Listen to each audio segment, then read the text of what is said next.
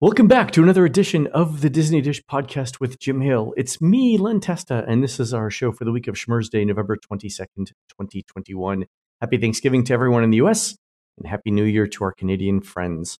On the show today, news, listener questions, and in our main segment, Jim Hill tells us about the most controversial ride opening in Walt Disney World history.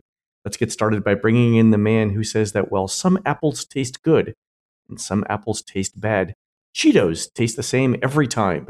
It's Mr. Jim Hill. Jim, how's it going? And you know, Len, they stay crunchy, even in milk. Didn't expect you to go with that, Jim. okay.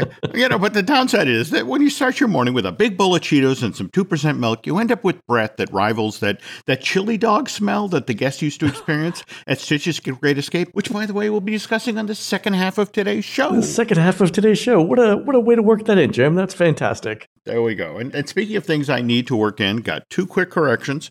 We had loyal listener Sean reach out and point out that on our last show, we talked about how it was Bob Chapek, as part of an earnings call, had made some comment about they were lowering the size of portions of the Disney theme parks and how that would impact people's waistlines. And we want to clarify here as Sean pointed out, it wasn't Bob Chapek that actually said that. It was Disney CFO Christine McCarthy. So ap- ah, apologize okay. for that misstatement. Likewise, at the live event this past week, Kevin T came up to me and wanted to point out that we had talked about the monorail beams on a recent show and where they had been built. And I had mentioned that they had come from Portland, Oregon, and as it turns out, no, they were actually produced around Seattle in uh, the Tacoma area. In fact, the University of Puget Sound. All right. Well, thanks for doing those corrections, and mm-hmm. thanks for everybody for uh, for sending those in. Cool. All right, Jim. Let's do a quick shout out to subscribers over at DisneyDish.bandcamp.com. Thanks to new subscribers Mandy Moore, Chris P. Reed, and Dr. Sean Wilkes, and longtime subscribers Carson Jadell, Keith Bretzis, and Emmy Ruth at Brown University. Jim, these are the intrepid explorers who, on an early jungle cruise voyage, left the boat to grab some supplies and got chased by a crazed poodle who'd gotten loose backstage. They took shelter in the only place they could find, which was up a tree where they hung on for dear life until Walt himself rescued them, thus inspiring the famous rhinoceros scene that's on the ride to this very day. True story. Walt made some embellishments, but you know. You do know that Walt had a poodle, right? Uh, I did know that. Yes. Yes. Okay. Weaving, weaving this all together, Jim. All together. They're true stories. They are. they are. I just, I just love that. That was the dog. all right, Jim. Let's do the news, folks. The Disney Dish News is brought to you by Storybook Destinations, trusted travel partner of the Disney Dish podcast, for a worry-free travel experience every time. Book online at storybookdestinations.com. All right, Jim. Big news. Uh, you and I are going to announce that we're doing our first ever Disney Dish Cruise in 2022. We're calling it the Disney Dish on the Disney Wish. Mm-hmm. The dates are September 23rd to the 26th, 2022. That's a Friday, Saturday, Sunday, Monday. So if you play your cards right, you only need one, maybe two days of vacation. It's on the Wish out of Port Canaveral, Disney's newest ship, and we're all excited to see that. We also made it three nights, so it's as, affordable as possible. In fact, Jim, I think this is the least expensive Wish cruise in September and pretty close to the cheapest Wish cruise in the fall. Two people right now is around $2,600 all in, and that's with a veranda. Inside cabins and ocean view cabins are slightly less expensive. We're going to have tons of chances to meet up while on board. We're planning some exciting events so we can all get to know the ship, and we'll record a special live show while on board. Uh, the stops for this one are Nassau and Castaway Cay. Last thing to mention the Wish is 90% booked for its inaugural sailings, so no pressure or anything. But if you want to get on this for 2022, maybe make a deposit sooner rather than later, you can visit storybookdestinations.com slash Disney Dish to get in on all the fun. Very cool. So now onto the news. Mm-hmm. Our friends at wdwmagic.com note that crash landings are now a part of the show at Kite Tales over at Animal Kingdom. Jim, this is one of those things where you embrace the things that are going wrong and call it part of the show. It's a feature, not a bug. Wow, really? Yes. Okay. How long do we anticipate these kites lasting if they end every show going either face down in the water or face down in the stands? I'm guessing that none of that is covered under the manufacturer's warranty. So the phrase "spare Baloo" might come into my uh, into play behind the scenes at Animal King. Blue one, blue two. Yeah. I don't even want. All right. Anyway, Going, moving on. Yeah. All right. More dates are sold out for Mickey's Very Merriest Party. This is the after hours event Mhm. at the Magic Kingdom. So going back a few days, the November 12th, 16th, 18th, 19th, and 21st dates were sold out. Tomorrow's date, the 23rd, also sold out. And December 21st, 2021, I think that's everybody celebrating the equinox on that one, though. There might be some sort of pagan ritual thing going on. there you go. Actually, went to this one. You and I went to this one on last Sunday. We did. We did. And it was kind of intriguing to get the abbreviated version of the What's About a Christmas Christmas Parade. But man, I needed that. I did not realize how much I needed that until I saw it. I mean, we only got six reindeer, we only got five marching wood, wooden soldiers, and but we also got our first African American Santa, who who was Yeah. who was delightful. Man, I needed that parade. And speaking of which, the Minnie's fireworks show that they do in the park, this debuted, I want to say, in 2019, back when they used to drape the castle with the magical lights things. Remember the, how they'd bring the crane in and, and drape the uh, LED lights down the side of the building? Right. They've redone the show because now th- there are no lights, so that they did a whole new set of projections for it that are great fun. And we got this info from the late, great Nate about how they were actually testing new shells for the show on Saturday night after the park closed that then appeared in the show on Sunday. So, Wow. That's quick. but yeah, re- really enjoyed it, but made for kind of an interesting moment when the, the park closed at eight and everyone was sort of standing in the street waiting for enchantment to begin. But overall, I thought it was a fun time. I thought it was great. You know, my my impression of those events ahead of time is always like, I don't think this is going to be worth the money. And hmm. then I get in there, and I think it's completely worth the money. Mhm. And it was the same thing for this Christmas event. Hmm. I got in early, and then Chrissy, who, who was with us, Yep. reminded me that all of the snacks are free Mhm. during the event. And normally, in years past, those snacks would be something like a cookie and a hot chocolate. Mhm. But I guess Disney's trying to help people rationalize the cost of these party ticket events because there's a ton of food that's available. Mhm. Um, you can get bottles of soda, uh, you can get popcorn, cotton candy, as many cookies as you want, and tons of other food. And so Christy and I were trying to figure out how much food you could take from the uh, event. So at one point, I walked up and asked one of the cast members for 24 cookies. Mhm. And they gave me 24 cookies. And I said, okay, you know, I can give these 24 cookies out to Jim, the people that were with us. So that wasn't a big deal. But what if I had asked for like 72 cookies? Would you give me 72 cookies? And the cast member replied that if I had a backpack and they asked me, and I asked them to fill it with cookies, they would do that. Oh, So next year, Jim, my idea is portable refrigerator that I can stock with Mickey bars. look for Len leaving the park looking very much like Quasimodo with, the refrigerator strapped to his back. The other thing that I that I found interesting about the party was how serious Disney took the process of clearing people out of the park. So when the park closed at was it eight? Yeah, yeah. I was in Fantasyland hmm walking. Christian had watched the end of the fireworks, so the end of the enchantment fireworks, Mhm. and we were behind the castle because we were trying to figure out vantage points. Mhm. We so we were behind Prince Charming Regal Carousel. hmm we were walking towards Haunted Mansion, and coming towards us Mhm. was a line of cast members, arm to arm, shoulder to shoulder, hmm who were asking everyone that they passed for their wristbands. Mhm. And if you didn't have the wristband, you couldn't pass. And they were essentially, you know, using a wall of people to just sweep guests out of the park. It was a lot of effort, and they were serious about getting people out so that you couldn't go to, get on any of the other rides. In fact, we met them right at the entrance to Peter Pan, hmm and it was like 910 920 hmm um, you know right after enchantment. And some day guests had tried to get on peter pan hmm and were denied boarding because they didn't have the wristbands on. So disney was really serious about that. Itzy and I had watched Enchantment as well, and we're headed over to Adventureland because we were going to do a group event on the Jingle Cruise. And Yep. we encountered a cast member who would have been perfectly at home at the Brandenburg Gate, you know, checkpoint Charlie. It's like, show the wristband. It's like, right here. I'm sorry. Oh my God. got the wristband Yeah, you may now proceed. But they were they were serious with that. They were. They were. Overall, though, a lot of fun. I thought the uh, projection show on the castle looked great. Mhm. Um, I love the music. I love the atmosphere. The Stitch's uh, Christmas dance party thing was a little strange for me because I don't dance in public like that. But um, overall, yeah, and the and the wait times were very very low. They were, and, and just to circle back to the, the event at Club Tinsel, it was.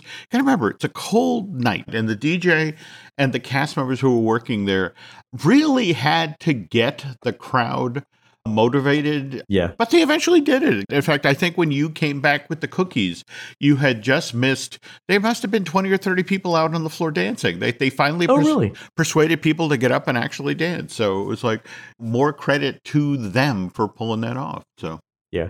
The, uh, for the for that show for Mhm. the uh, for the Stitch's Tinsel thing, Mhm. it's really the DJ and Stitch that make it all. And then they brought a couple of dancers out they did. They to uh, to mingle among us. That helped too. Yeah. It does. It does. It's a nice little uh, thing, and kids seem to love it. Well, yeah, lots of little kids out on the floor, and eventually they got mom and dad to join them. And, and like I said, they eventually built this big crowd line dance thing that was really fun to. to Nancy actually got up and danced, which is post back surgery. That's a thing. That's a real thing. That is a thing. Wow, how about that? So Yeah. So I thought, you know, I thought it was uh it was probably worth the cost. Again, I'm I'm always surprised when those things uh, do well, and there was, like I said, no wait to get on any of the rides. So Mhm. yeah, I really uh, I really enjoyed it. I had a lot of fun. me too. All right, Jim. An article in this week's Forbes quotes Bob Chapek as saying Disney is aggressively pursuing opportunities in sports betting. Here's the quote: Gambling does not have the cachet now that it had, say, 10 or 20 years ago, and we have some concerns as a company about our ability to get in without having a brand withdrawal.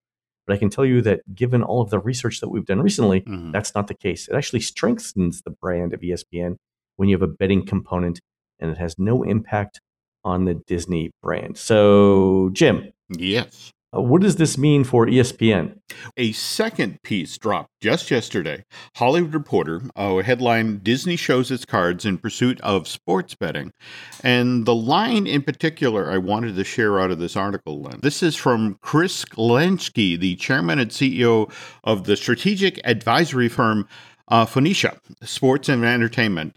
And he makes a point of saying it isn't Disney that's entering betting, ESPN is entering betting. Disney is trying to make a clear de- delineation to the effect of, in much the same way that, like, there's a Marvel silo and there's a Pixar silo and there's a Lucasfilm silo, there's an ESPN silo. So it's like, no, it's not Disney that's getting into sports betting, it's ESPN. And that's kind of a, an interesting argument, Len, don't you think? And it's just like, you know, please ignore the man behind the curtain. Here at Disney, we don't do sports betting, but over there at sport, you know, ESPN, if you want to put a few dollars down in the game, absolutely feel front. And and the other thing, as part of this article, that it, it makes a point of, of betting is that all of the major sports leagues over the past 10 years have gotten on board with sports betting. I mean, this past August, the NFL announced Fox Bet. And so the NBA, the, the Yeah. Major League Baseball, NHL, they've all signed betting deals. So uh, the point that Disney's trying to make, the whole there used to be a stigma to this sort of thing with so many major players embracing sports betting. It, it, it, in fact, what's interesting is the article in the Hollywood Reporter makes the argument that Disney may be getting into the game too late. Right. You know, the ship may have sailed, and you know the whole notion of this is a revenue stream that the company should embrace with the notion of it's only through ESPN. I think that may be too fine a point. The thing you mentioned at the very top of, of the segment of the show, brand withdrawal, that's a very polite way of saying when something you love, or it's a sports team or a university or that sort of thing that you associate with, does something so heinous, you step back from your enthusiasm for that. You stop going to games or you stop going to alumni events or or that sort of thing. And so brand withdrawal is a concern for Disney because they don't want the stories out there about man spends child's college fund on Disney betting. Yeah. That would be awkward. So between the Forbes piece and the Hollywood Reporter piece, if, you're interested in, you know, what's going on here, be sure to check those out. The thing I'm looking at is between, you know, getting ESPN gambling off the ground and just the relentless treadmill that Disney's on with um, trying to create content for Disney Plus, Mhm. Where they're spending a billion dollars a year, but Netflix is spending $10 billion a year. Mhm. That's a lot of capital that Disney has to come up with. It is. It is. And and we have talked on previous shows about where might Disney get that money from and you know, sports betting is one way and the, the thing we were sort of sussing out about the DVC also is another, you know, possibility. So Yeah, I think uh, I think what we're looking here is potentially the sale of some asset somewhere or a spin-off of something mhm. to uh, to make all that money uh, happen. yeah, no, I agree. All right, Jim. One more uh, news item of note: the uh, reopening of All Star Music seems like it's being delayed. Mhm. It looks like I am told that they're going to finish the refurb of the rooms before it reopens. So look for that to happen in 2022. I believe it was scheduled for later this year. For this live event, the nice folks at Storybook Destination actually got Nancy and I in one of the wings that I at the All Star Music that I guess had been completed, the the rock and roll section, and very much reminiscent of how they redid the rooms at the Coronado. I mean, wood floors and nice clean fixtures. I mean, it's like, I could have done without the bedside table with the hard white marble top that was just like a, a half an inch above the mattress. I must have wanged my elbow on that thing, you know, four or five times during the trip. So I, I don't know as that worked, but the rest of the room was really nice, very pleasant. The rest of it was great. Yeah. The rest was Mhm. great. All right. All right, Jim, we've got time for a couple of listener questions. Mhm. Let's do these. Um, Eden writes in and says, I'm finally living my dream of working on rockets. I work at SpaceX as a launch engineer. The most recent remaster of Mission Space actually has some cool Easter eggs in it. The yet to be launched James Webb Telescope and the Orion capsule can be seen as you leave Earth and head towards Mars. I'm interested to see what Disney will do with Mission Space going forward as we continue to push towards Mars. It's also one of the few attractions with a definite future date attached to it. I believe it's 2036. All right, so we uh, know we know Jim that we're going to get a refresh of Mission Space sometime in the next 15 years. Wow. Okay. Also, we have an inordinate number of listeners who who work on uh, who work on rocket ships. If we need to escape the planet, though, There- Jim, Uh, if we get a few more questions wrong, we may have to pursue that. you're right. Pursue that wasn't what. I was thinking. I was thinking more of a Superman scenario, but both things work. Okay, there we go. All right. Uh, Barbara writes in about the story we did earlier around kidney stones being resolved by writing on Big Thunder Mountain. hmm And Barbara's a- an educator, and she says, I had a student do a speech about this paper, so I read it.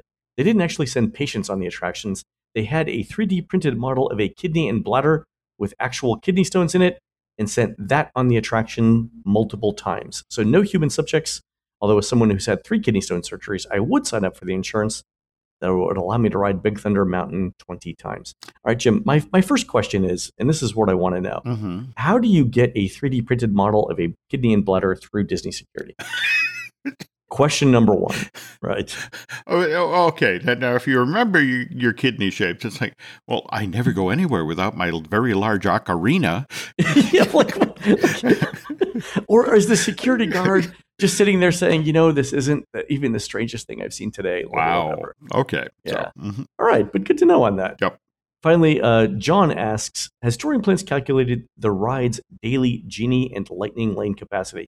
I heard a rumor it's 93%. Is the Genie capacity the same as FastPass Plus or more or less? So uh, the question that John has is What ratio of guests are being taken from the Lightning Lane rides versus the standby lane for, uh, for given rides? In, in the old FastPass system, the default was around 80% from FastPass, Mhm. 20% from the standby line. So a ratio of four to one. But we know that when things got busy in the fast pass line, Mhm. the cast members had very wide discretion to make sure that that line, the fast pass line, was as short as possible. So in those cases, you could take 19 or 20 people from the fast pass line for every one that you took from the standby line. And that's a ratio of 95%. Mhm. Uh, so it's similar. Mhm. And by the way, Jim, uh, the way I know this is during our Christmas party event, Mhm.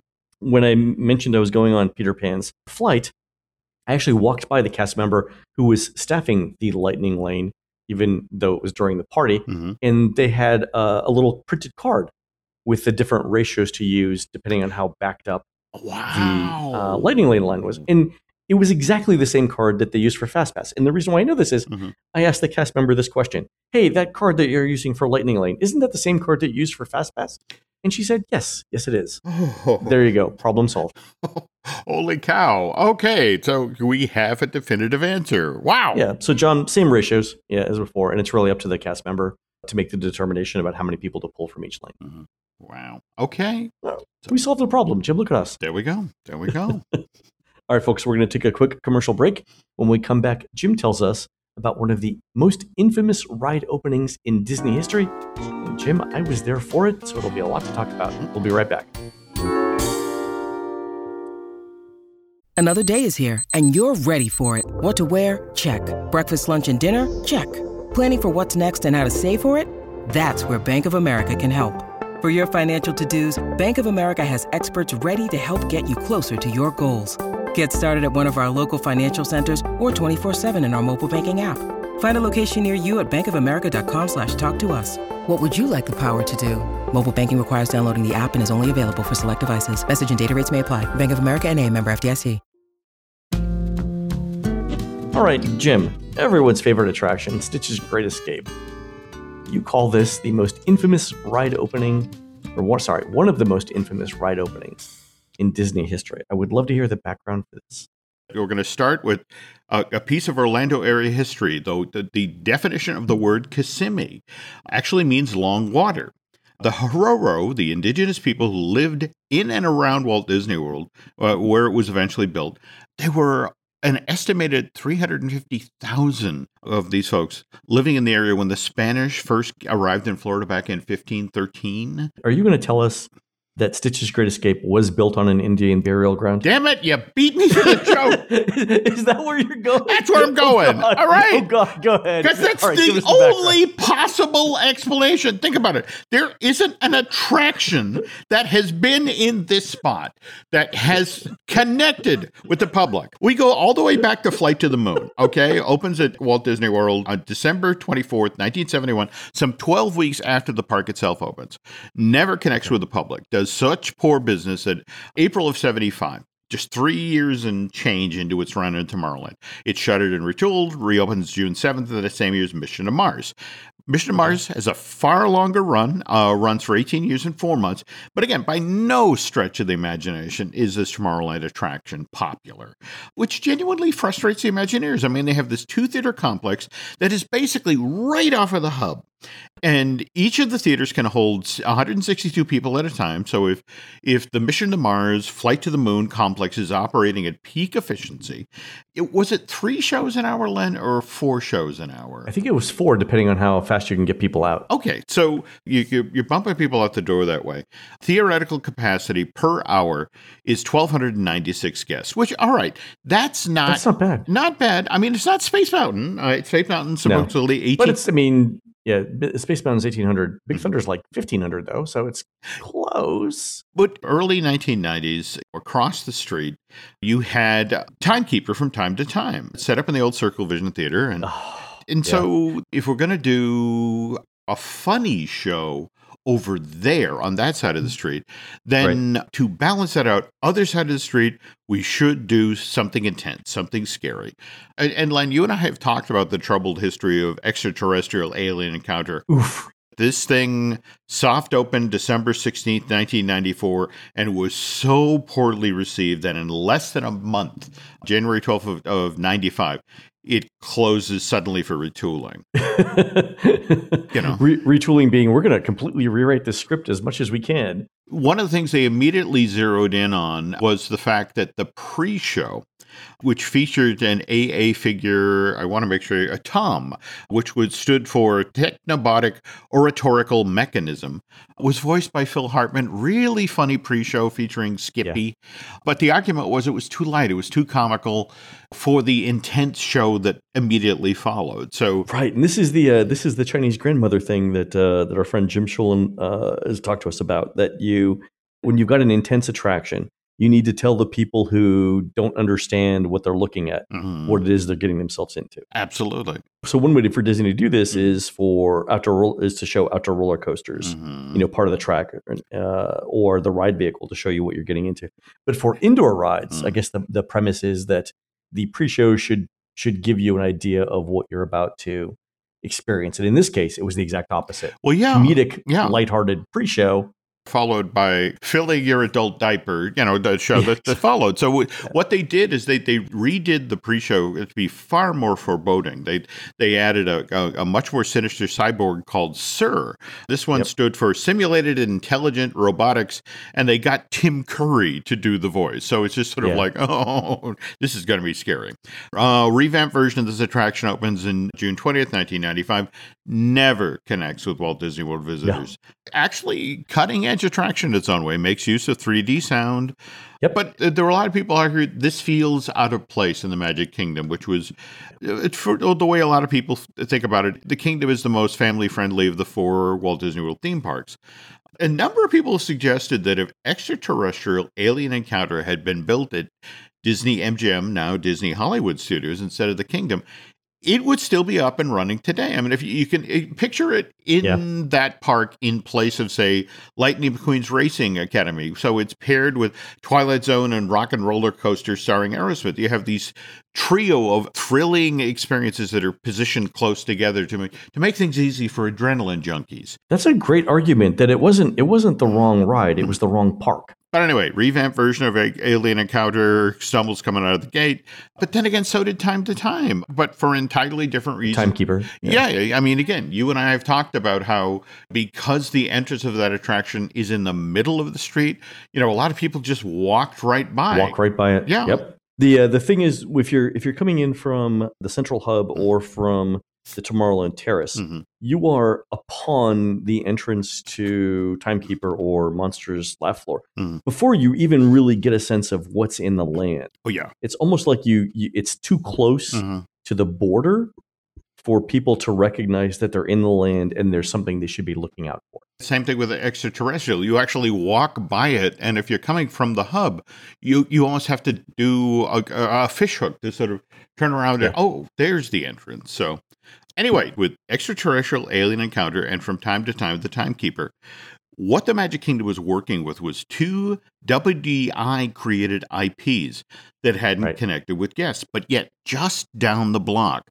we've got Buzz Lightyear Space Ranger Spin, which has been up and running in Tomorrowland since November of 98, and it always has a line.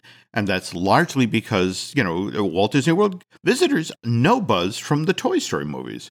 Mm, plus, it's an interactive ride. It was novel at the time. Yeah, I mean, there's, there, yeah, there's a lot of reasons why Buzz is popular. No, no, no, absolutely. But but here are the Imagineers getting ready to make another run at fixing the Magic Kingdom Tomorrowland problem. And the managers of that park, as they're asking for replacements for extraterrestrial alien encounter, and from time to time, they're now asking that these shows be built around animated characters that guests are sure to know.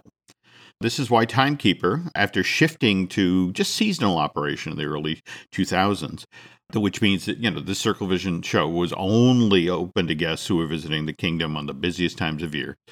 It closes February 2006 after 11 years of operation, and eight months later, Circle Vision Theater opens as the home of a new interactive attraction, Monsters Inc. Laugh Floor. They play tested for, I want to say, like three months before it formally opens in January of 2007. And of course, it, it's based on the hit Monsters Inc. film, which opened at theaters November 2001.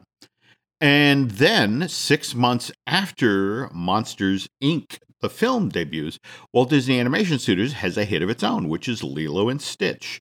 That opens at theaters in June of 2002, becomes a box office smash over that summer, sells 145 million worth of tickets in North America, an additional 127 million overseas, makes a quarter of a billion, over a quarter of a billion dollars worldwide. And uh, Lilo and Stitch goes on to spawn a home premiere sequel, comes out in August of 2003. There's a spin off television series, Lilo and Stitch the Series, which debuts on ABC Kids on September 20th, 2003. And then the same series starts running on the Disney Channel in October of that same year. Okay. And since Six, Experiment 626 flew a spaceship in Lilo and Stitch, it seemed like the perfect spot to build an attraction around Stitch would be Tomorrowland. Better yet, because the Galactic Federation views this illegal genetic experiment as a threat to the entire cosmos. Well, what ba- better place to try and hold this wily blue beast than the exact same facility that had previously held the monster that had starred in Alien Encounter? Only this time, this to- Okay. this Tomorrowland attraction would deliberately be funny. And this was made clear once again. We're back at the pre show that the, the Imagineers are writing for what will eventually be called Stitch's Great Escape, which now features an AA figure called Sarge 90210, who is voiced, by the way, one of, by one of my favorite comic actors, Richard Kind. Uh, you, a lot of folks know him as the, the very talented gentleman who voiced Bing Bong in Pixar's Inside Out. But 90210 is in charge of training recruits, aka the Disney World guests, to work at this Galactic Federation Prisoner Transport Center. So, Okay. anyway, it's basically the, the same physical setup of the previous show, Yeah. but it's lighter in tone. It's literally lighter inside. They illum- eliminate all of the sinister lighting that had previously Lighting, yeah. uh, lights are left on during the show far longer than the previous version. Features a great AA figure of Stitch. It's the very first use in park of the Kuka Arms technology. Oh yeah, this is um Kuka Arms Power Forbidden Journey Mhm. over at Universal, the Harry Potter thing. Yeah. Also, it was in the Epcot Sum of all fears. Some of all fe- Sum of All Thrills. Yeah, So there we go. Yeah. But yeah. these were the laser cannons that were supposedly trained on Stitch. Walt Disney World announces on September 21st, 2003, which is one day after Lilo and Stitch debuts on ABC Kids, that the extraterrestrial alien encounter will be closing in just three weeks' time to be replaced by a brand new attraction based around the characters seen in Disney's Lilo and Stitch. So, uh, Alien Encounter frightens its its last tourists on, on October 12, 2003. The home of the old home of Flight to the Moon and Mission to Mars is then readied for its new tenants. And Disney's PR team then begins to wonder what's the very best way to signal to, the world that Stitch has arrived at the Magic Kingdom? And since Experiment 626 is supposed to be, well, naughty, the thinking among Disney's PR team is that Stitch should have done something naughty as soon as he arrived in this theme park. So, Len, Mm. we're about to hand this story off to you because you were there I was. the morning of, of November 16th, 2004. So, uh, can you describe, well, first of all, what you saw when you arrived at the kingdom? What, what was parked out front of this train station? There was uh, sort of a couple of things. One, um, there was a giant stitch, an inflatable stitch that was out uh, out front, and you know that was. Uh, I don't think they, that the inflatable stitch mentioned uh, anything about the uh, the ride, Mhm. but it was a preview of things to come. Right Mhm. when you walk down Main Street, USA, there were um, cast members running around asking if you had seen Experiment Six Two Six Mhm. uh, that he had landed, which if you didn't know what was going on and you didn't immediately go to Tomorrowland, Mhm. it seemed weird. Mhm. No, I get Uh, that. and I was with a few friends, by the way, this this entire week. okay. I was spending a bunch of days in the Magic Kingdom, so I'd actually uh, actually been there for previews before this officially opened as Ah, well, Okay. which we'll talk about. Okay. The big thing was the castle had been covered in toilet paper, which is what Stitch was supposedly uh, uh, doing. And then there was um, was there a sign or something Oh, well, it- it was a giant piece of plastic that had been stuck on the side of the building. The inference was that Stitch had graffitied Cinderella Castle, that there was a, a big, supposedly spray painted thing that said, Stitch is king. And likewise, weren't there like recorded messages being played over Disney's PA system, you know, from Oh, I believe it. Yeah, I don't. Uh, I don't remember these, but the, apparently they, they were they were there, and it was. I guess is it was it giving backstory? Well, just basically, it was it was Agent Cobra Bubbles over the Magic of the PA system. There's like warning guesses like Stitch is on the loose, be aware. You know that the experiment in six two six is not to be trusted. And so, did you hang out and actually catch the stage show opening ceremony, or I did not. Uh, I did not see this stage show. Um, I do want to say though that I we did the preview of the soft open Mhm. of the the ride a couple days before it officially opened. Mhm. And in these days, back in the uh, in the more innocent time of 2004, Mhm. a preview of a ride was not the analytics based thing that it is now for the Disney uh, Disney parks, Mhm. where they've got uh, you know people with clipboards doing surveys Mhm. afterwards, and everything is very stage managed. Right? This was like, hey, we're going to open this a few days early. We're going to put a couple of cast members out to ask people what they thought of it. Mhm. So I go through the ride with uh, my friend Mike Scopa Mike, and my friend Mike oh. Mike Newell, Yep. Mhm. and we you know we remember extraterrestrial alien encounter Mhm. We knew that Stitch was going to be on the ride. We and we knew what the problems were with extraterrestrial alien encounter, right? That it was basically scaring the pants off of small children. Mm-hmm. So we we had thought that well, this is going to be you know different. They've used the space. Mhm. It could be basically the same story, but much lighter in tone. And we got on the ride, and we realized once we were in the seats Mhm. that there were aspects of the original extraterrestrial alien encounter ride that were problematic for parents Mhm. That had not been fixed during the redo to Stitch. And chief among these is the fact that Jimmy, remember the seat harnesses Oh yeah. that came down over you Mhm. um, as you were seated, right? And and and the there were so there were um, shoulder harnesses Mhm. that descended um, around your shoulders, and uh, it placed little speakers behind your head. And this is how the binaural sound There we go. thing was working, right? Mhm. That's how they did the the sound effects, right? The problem with this though is when you put the speakers in place that way, Mhm. if your child gets frightened, Mhm. you can't get up to comfort the child because you're locked in by the seat That's restraints, right. nor can your child come to you. Mhm. And so the um, the as, as the show progressed, they retained some of the aspects of the entire theater going dark, although it was briefer, and there was still some some moderate lighting, but still it got dark pretty quick. Mhm. Um, and then there were still a couple of elements of you know Stitch escaping Mhm. and the crowd around that there, the the the people who were ostensibly part of the uh, part of the show, Mhm. um, freaking out Mhm. over the fact that Stitches escaped, and that still scared many children. Mhm. So we, um, well, while we were watching the show, a number of parents, I forget whether it was two or three groups, actually managed to wriggle out of the restraints, pull their children away from the seats, their crying children, I might add, and leave in the middle of the show. So when we when we got out, so it was Mhm. me, Mike, and Mike. We got out, and there was a you know, there was a cast member there who was super perky, Mhm. and uh, I guess had not seen the parents exit, and so they asked us, "So what'd you think of the show? It was great, right?" Like that's one word to describe it. Great, yeah, Mhm. that's one. I think we looked at each other, and we all at the same time said the exact same words, Mhm. and that was, "What was that?" Like, like what were they? What were they going for here? Mhm. that was different than you know extraterrestrial alien encounter because the end result was the same right Mhm. the end result during our preview was that kids still freaked out Mhm. over the show so why go through the effort of rebranding it if you're going to get the same result that was our uh, that was our big thing and by the way um, that was stuff that we had heard Mhm. for years after Stitch's Great Escape opened. And, and, and let me say that Disney knew this. And the reason why Disney knew this, Jim, there's one piece of evidence that is indisputable Mhm. that tells you that Disney recognized that this could scare small children. Mhm. And that's that this ride, Stitch's Great Escape, which Jim confirmed for me, does not move. The theater is grounded on the earth and is as stable as anything, right? Absolutely. Okay. That had, I believe it was a 38 inch height requirement, Mhm.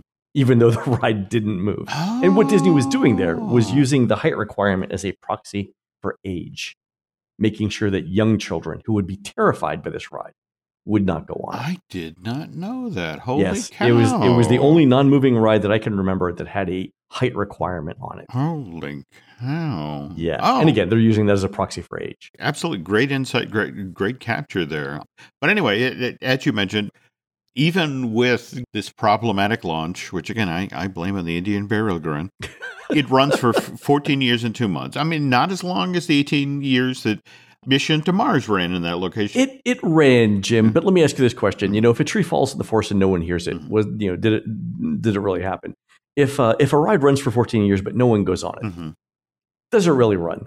Let's also talk about how this attraction divided Disney fans. I mean, there were there were, there were people who liked the show, but the but the weird part of it is there were people who never forgave Walt Disney World's PR team for what they did on the day that that Stitch's Great Escape. Oh, with the castle? Yeah, I mean, I- and and that's why again, you know, the lead in for this thing, most controversial, you know, theme park opening uh, or attraction opening of all time, because there, there were people who, you know, oh my God, that's uh, the castle, and you put toilet paper on it, and you put graffiti on it, and it's Yeah. like that's so disrespectful to Walt and that sort of thing. On the other hand, that there were people who just flat out hated Stitch's Great Escape for that moment in the attraction where Stitch supposedly burps chili dog smell in your face. Yeah, I thought it was gratuitous. Yeah, yeah. I don't think Stitch is a great character. Mm. Remember when there was um, there was a concerted effort around this time Mhm. to put Stitch in different places to see where he would stick. Yep. So this was one. Mhm. Wasn't there something in Adventureland as well? I want to say yes. I didn't they also was a lot of talk about doing stuff with him over at the Poly. He was and remains a popular character. In fact, you know, as we're talking, Disney is prepping a live action Lilo and Stitch reboot that's going to shoot in Hawaii. I just I just don't get the appeal of the character. I mean, he's he's like Donald Duck, Mhm. right? He occupies the same sort of space as Donald Duck, and I get that he's mischievous, Mhm, but I don't understand the motivation mhm. For him doing that. Like, is he doing it just because he's a jerk? I think you may be onto something there. You know, in fact, they used to do a Stitch Plus, which, depending on, on how you talk to it, would either be in nice mode or naughty mode. You know, but again, th- this appealed to a certain segment of, of Disney. Anyway, by the mid 2010s, it's Stitch's Great Escape has, has shifted to seasonal operations. It formally Yeah. closes January 6, 2018.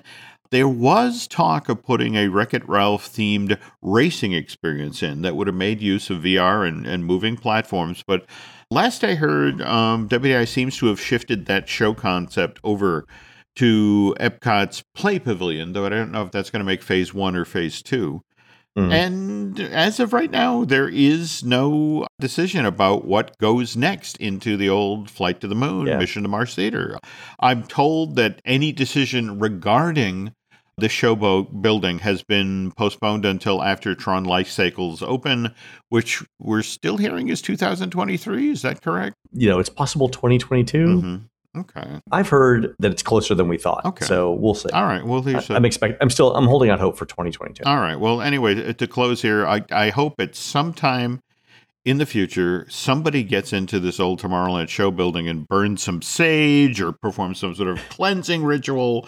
Because uh, seriously, there, there is just no way when you have four separate attractions underperform, not connect with the public. There's something wrong there. You know, I mean, whether it's feng shui, I, I don't know. An exorcism. That's it no. exactly. Somebody's got to get in there and do something. I, Uh, you know, this is. I, I think what what Disney should be doing late at night, like after the park closes, mhm. It's just bringing in the uh, the religious leaders of various uh, sects Mhm. and just like you know, hey, we have a problem here. Could you do whatever cleansing thing you guys normally do in situations like this? Let me know if you need some holy water, right? Ghostbusters Afterlife opens this weekend. Just get a proton pack, all right? Just to wait it, you know. I, st- I start off with the with the least intrusive option, Jim, and I work my way up. There we go. Okay. If you want, if you want to, if you want to just solve the problem at once, yeah, that's one way to do it too. there we go. There we go. So, But it is amazing how there's nothing in this part of uh, Tomorrowland, Mhm. and it's such a huge footprint behind the scenes. oh, absolutely. And, and again, it's a two minute walk, if that, off of the hub. The fact that it's just sitting there empty, and it's been sitting there empty uh, three years plus. They just need the right idea, and I don't think they have the right set of characters for it yet. And to your point, anything that they can put in there that involves a character, they probably need for the play pavilion Mhm. first.